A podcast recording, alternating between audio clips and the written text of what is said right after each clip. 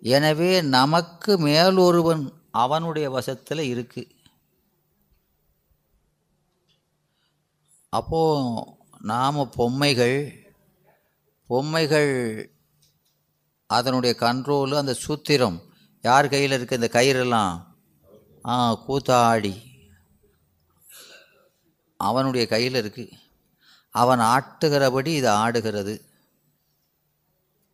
எனவே அப்போ அவன் வசத்தில் இருக்கிறதுனால நமக்கு மேற்பட்ட ஒரு பொருள் இந்த உடம்புக்குள்ளேயும் இருக்குது உலகத்துலேயும் நாம் நினச்ச மாதிரி நடக்க மாட்டுக்கு உடம்புக்குள்ளேயும் நாம் நினச்ச மாதிரி நடக்க மாட்டுக்கு.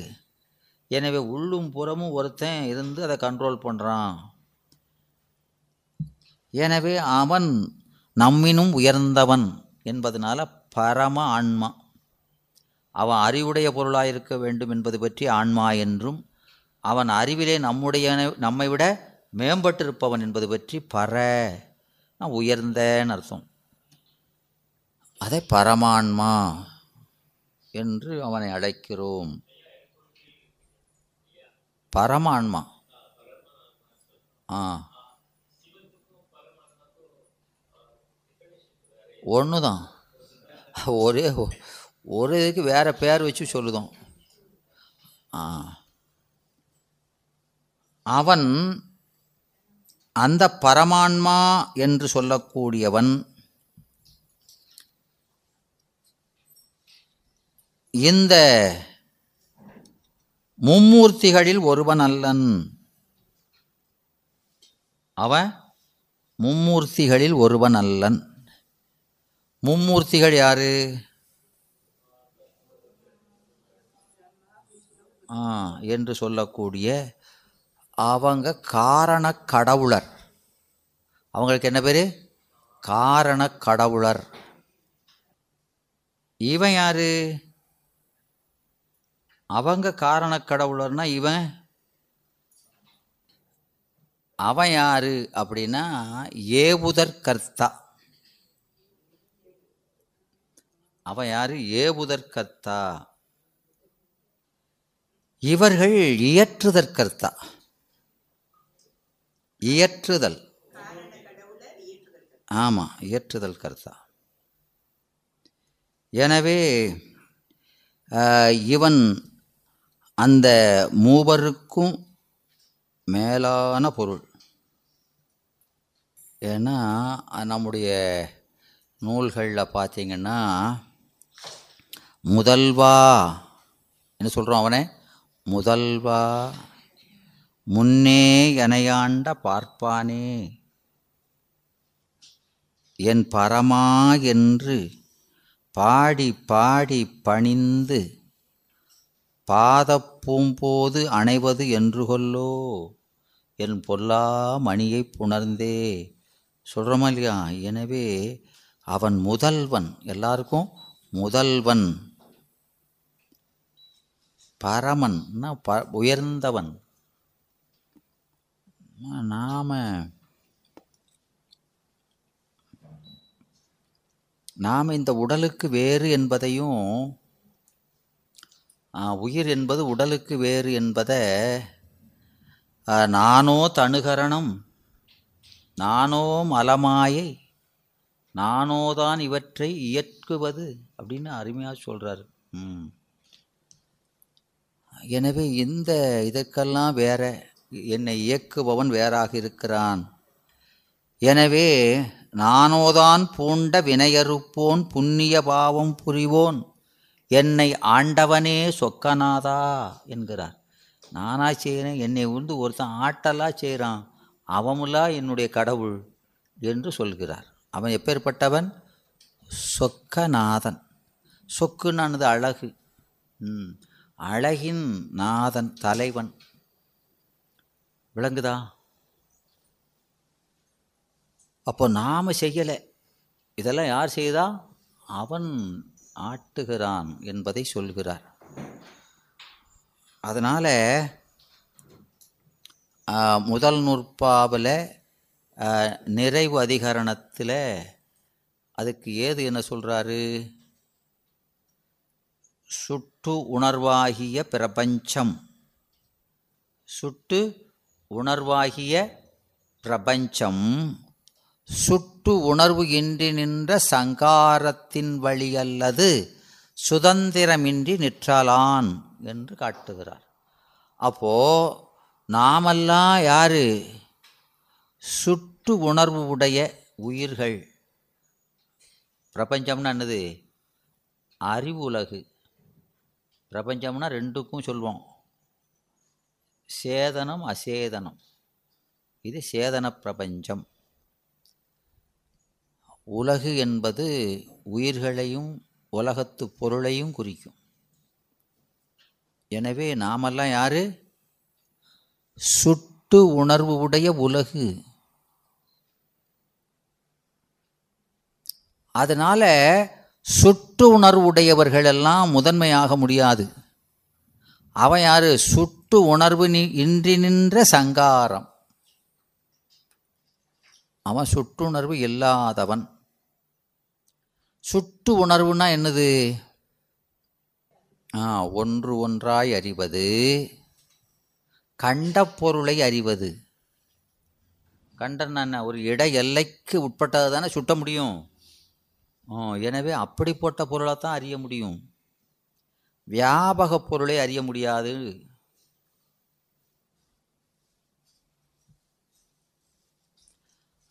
அவன் அப்படியல்ல. சுட்டுணர்வு இன்றி நின்ற சங்கார கடவுள் ஒரு சேர அறிபவன். ஒரே நேரத்தில் உலகு உயிர்கள் எல்லாத்தையும் ஒரே நேரத்தில் கூடியவன் எனவே அவனால் அறிந்து நாம் செயல்படுத்தப்படக்கூடியவர்கள். நான் அதனால் நமக்கு என்ன கிடையாது? சுதந்திரம் கிடையாது.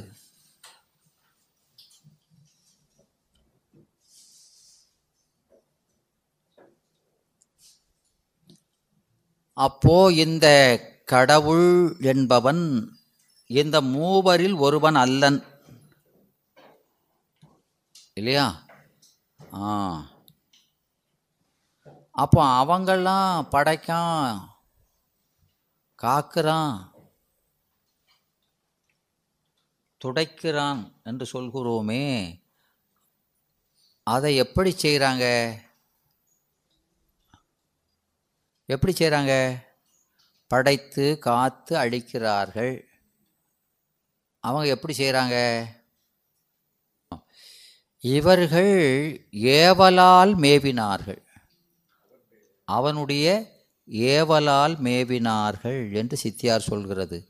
எதனால்? புரைத்த அதிகார சக்தி புண்ணியம் நன்னலாலே. அவங்க நிறைய புண்ணியம் செஞ்சு இந்த தொழிலை விரும்புவதினாலே அவர்களுக்கு இந்த தொழிலை இறைவன் கொடுத்திருக்கிறான். அதுக்கான புண்ணியம் செஞ்சுருக்காங்க. அவங்களுக்கு விருப்பமும் இருக்குது இந்த மாதிரி ஒரு அதிகாரம் செய்யணும்னு விருப்பம் இருக்குது எனவே அந்த பற்றையும் நீக்கும் பொருட்டு தான் கொடுக்கான். அந்த பற்று கூட இருக்கக்கூடாது. எனவே நீங்கள் நிறைய புராணங்கள் படித்தா தெரியும். பெரிய தவம் செய்து இந்த பதவிகளை பெற்றவர்கள் சிவபூசனை செய்து ஐயையோ இதை போய் கேட்டமே என்று பெருமானிடத்தில் வருந்துறாங்க. சாமி எனக்கு இந்த பதவி வேண்டாம் உன் திருவடியை கொடுன்னு.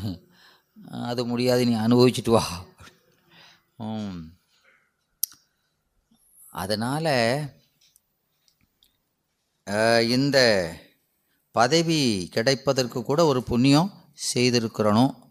அப்போ இந்த காரணக்கடவுளர் படைக்கிறார் காக்கிறார் ஒடுக்குகிறார் இதையெல்லாம் இவர் அவருடைய கரணங்களால் செய்கிறாரா? சங்கற்பத்தினால் செய்கிறாரா? ஆ? ச- என்னம்மா? சங்கல்பத்தினால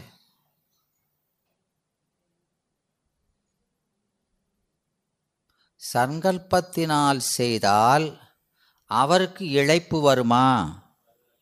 இழைப்பு வரலைன்னா இறப்பு வருமா? நூறு கோடி பிரம்மர்கள் நொந்தினர். நாறுகோடி நாராயணர் அங்கனே ஏழு கங்கை மணலெண்ணில் இந்திரர் என்றார். அப்போ அவங்களுக்கு ஒரு முடிவு இருக்கா இல்லையா? அப்போ அவருக்கு இழைப்பு வராதவர் எப்படி இறப்பு வந்தது?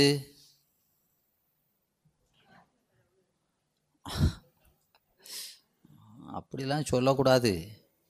எனவே இவர்கள் கரணத்தால் செய்ய முடியாது. இறைவன் சக்தி அவர்களிடத்திலே இருந்து சங்கற்பத்தால் செய்ய அதை தாம் செய்ததாக எண்ணி போகம் நுகர்கின்றனர். பாருங்க ஆ. அவன் கையை பிடிச்சி எழுதுறான். இது நானே எழுதுனோம்னு கைத்தட்டி சிரிக்கி சின்ன குழந்தைகள் இல்லையா? நாம் கையை பிடிச்சி எழுதுறோம். ஏ நான் எழுதிட்டேன் அவங்க அதை மாதிரி இவன் நான் படைச்சிட்டேன் உலகத்தை படைச்சிட்டேன்னு சந்தோஷப்பட்டுக்கிட்டு தான். விளங்குதா? எனவே அந்த நுகர்ச்சியினாலே அது போகமாகி அவர்களுக்கு இழைப்பை தருகிறது. அதனால் இறந்து போகிறாங்க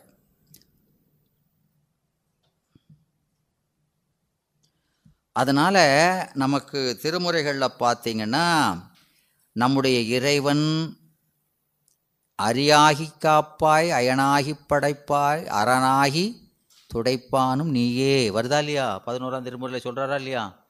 எனவே பெருமான் தான் அரியாகி காக்கிறான். இவங்க காக்க? யார் காக்கிறது? பெருமான் தான் காக்கிறாரு. அயனாகி படைப்பார். அவர் தான் படைக்கிறாரு. எல்லாம் அவர் தான் செய்கிறாரு ஆனால் எங்கேருந்து செய்கிறாரு அவர்கள் உடம்பை இடமாக கொண்டு இவருடைய சக்தி கலைகளை அங்கே பதித்து அந்த செயல்களை செய்கிறார்.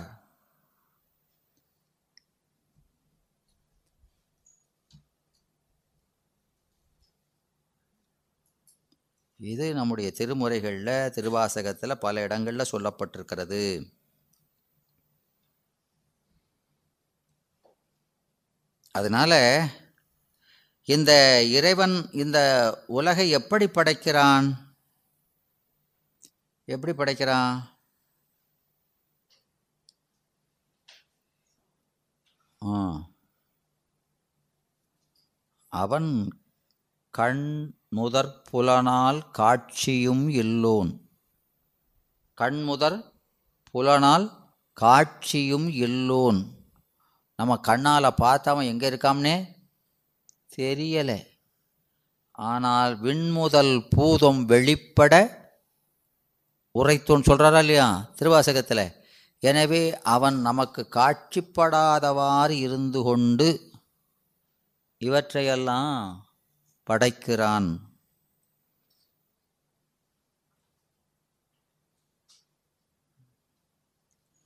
அப்படி படைக்கும் பொழுது அது ரெண்டாம் நூற்பா. ரெண்டாம் நூற்பாவினுடைய கருத்து என்னது? நூற்பா கருத்து கருத்துரை என்பது சூத்திரம். என்ன சொல்கிறது? புனர் உற்பவம் வருமாறு உணர்த்துதல் நுதலிற்று. சொல்கிறாரா இல்லையா?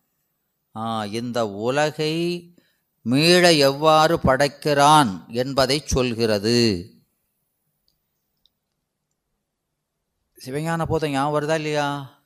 கொஞ்சம் ஞாபகம் வரணும். பா அப்படியே யோசிச்சு பாருங்கள் இப்போ முதல் நூற்பாவில் நாம் என்ன படிச்சிருக்கோம்? கடவுள் உண்டு. கடவுள் உண்டு. அவன் யாரு? கடவுள் உண்டுன்னு முதல்ல பொதுவாக தெரிந்தோம். அதுக்கப்புறம் அவன் என்ன பார்த்தோம்?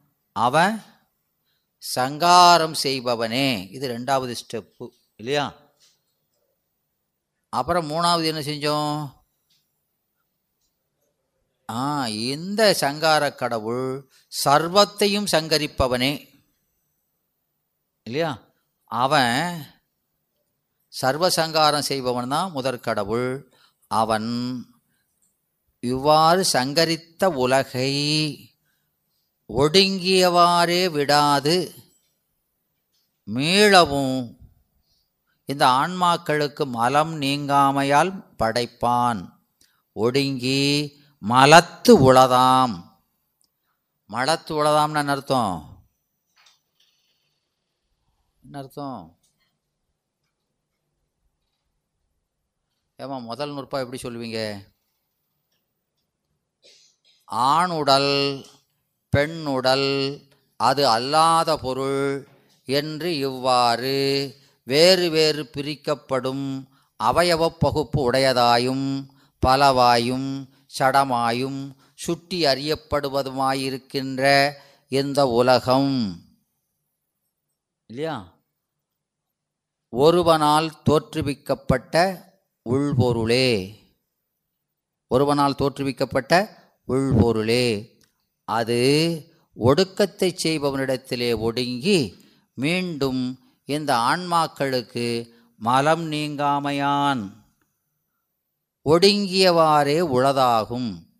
அதனாலே ஒடுக்கத்தை செய்பவனே உலகுக்கு முதற்கடவுளாம் என்று அளவை நூல் அறிந்தோர் கூறுவார்கள். ஆமாம் ஏன்னா ஒவ்வொரு சொல்லுக்கும் சொல்கிறாரு அவன் அவள் அதுன்னா அவன் என்றால் ஆண் உடலை குறிப்பது உடலை குறிப்பதுன்னு தெரியணும். ஆன்மாவை குறிப்பதுன்னு சொல்லிடக்கூடாது. ஏனும்னா என்னது? ஏனும்னா என்னது? ஏனும் என்பது என்று இவ்வாறு எவ்வாறு அந்த மூணு ஏது? வேறு வேறு பிரிக்கப்படும் அவயப்போப்பு பலவாயும் சுட்டி அறியப்படுவதாயும் இருத்தல் சடமாயும் இருத்தல் என்ற மூன்று ஏதுக்களை குறிப்பது தான் ஏனும் என்பது. இல்லையா? ஏனும் அவை என்பது இந்த உலக தொகுதி என்பதை அவை என்றார். ஆ மூவினமைனானது மூவினமையின். இந்த வினைமையின் என்ற சொல் முத்தொழில் படுகின்ற தன்மையுடைய காரணத்தால் என்பதை குறிக்கிறது. அப்போது இந்த கேரக்டர் இருந்தால் அது என்னது? காரிய பொருள்னு பேர் அதுக்கு. தோன்றி நின்று அழிகிற காரிய பொருள் செய்யப்பட்ட பொருள். செய்யப்பட்ட பொருள். இந்த கேரக்டர் எது இருக்கோ அதெல்லாம் என்னது? செய்யப்பட்ட பொருள். செய்யப்பட்ட பொருள் என்றால் செய்வோன் இருக்கணும். அதான் லாஜிக்கு செய்யப்பட்டதுன்னா செஞ்ச ஆள் இருக்கணும். அதனால் தோற்றிய அது ஒருவனால் தோற்றுவிக்கப்பட்ட திதியே அப்படின்னா அனுபவப் பொருளே. அதனால் அது ஒடுங்கின கடவுளிடத்தில் ஒடுங்கி அந்த உயிர்களுக்கு மலம் நீங்காமையால் மீளவும் உளதாகும். அதனால் ஒடுக்கத்தை செய்பவன் தான் உலகத்துக்கு முதற்கடவுள் என்று அங்கே நிறுவுகிறோம் எனவே இந்த முதல் நுட்பாவில் உலகுக்கும் இறைவனுக்கும் உள்ள சம்பந்தம் என்ன? சம்பந்தம் இருக்கா இல்லையா? இருக்கும் என்ன சம்பந்தம் அவன் இந்த முதல் காரணத்தையும் துணை காரணத்தையும் பயன்படுத்தி உலகை படைப்பதனால அவன் நிமித்த காரணனாம். அவன் நிமித்த காரணம் தான் உலகை படைக்கிறோம்னா யாரு? நிமித்த காரணன்.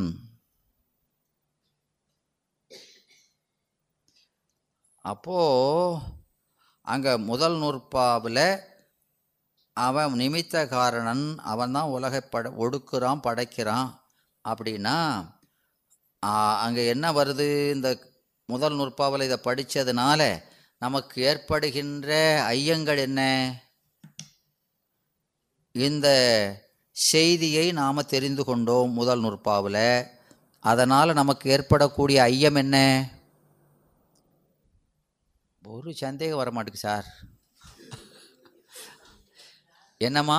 ஆ இப்போது இந்த செய்தியை சொன்னதுனால நமக்கு என்ன ஐயம் வருகிறது என்று சொன்னால் இந்த இறைவன் சங்காரம் செய்யக்கூடியவன் அப்படின்னு தெரிஞ்சிருக்கு இல்லையா? அப்போ சங்காரம் செய்யக்கூடியவன் தான் முதற்கடவுள்னு தெரிஞ்சிருக்கோம்.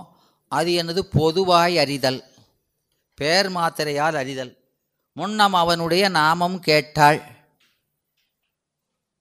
கணவன் உனக்கு கணவனாக வரப்போகிறவன் பேர் இதுன்னு பேரளவில் தெரிஞ்சிருக்கு. அவர் கருப்பா சிவப்பா உயரமா குட்டையா கருப்பா இல்லையா? அவர் நல்லவனா கெட்டவனா? இதெல்லாம் என்னது?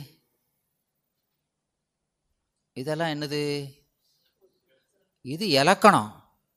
இது அந்த நம்ம பேர் மாத்தலையால் அறிஞ்சவனுக்கு இலக்கணம் தன்மை. இல்லையா?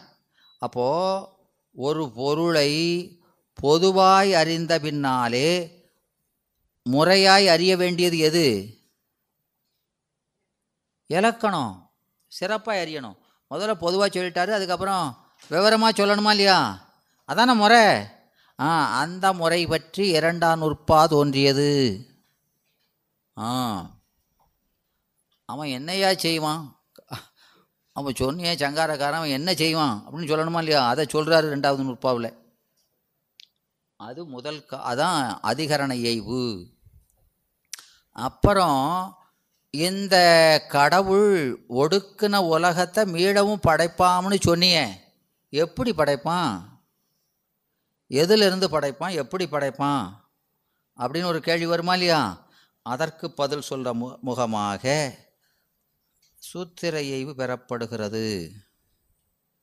அப்போ இந்த இவன் நிமித்த காரணனாக இருந்து படைக்கிறான்னா அவனுக்கு முதல் காரணம் எது துணை காரணம் எது என்ற கேள்விக்கு பதில் சொல்வதனால பாச உண்மை பெறப்படுகிறது. முதல் காரணம் துணை காரணம் சொன்னால் அது என்னது? பாசம். முதல் காரணம் எது? மாயை. துணை காரணம் கண்மம். ரெண்டு சொல்லியாச்சுன்னா பாசம் ஆயிட்டுதா இல்லையா? எனவே பாசம் இருக்குது என்பது நிறுவப்பட்டதாகிறது. ஆக இந்த மூன்று காரணங்களாலே இரண்டாவது நுட்பாவை தோற்றுவிக்கிறார். ஒவ்வொரு காரணம் தோண்டி தான் அடுத்த இது வருது.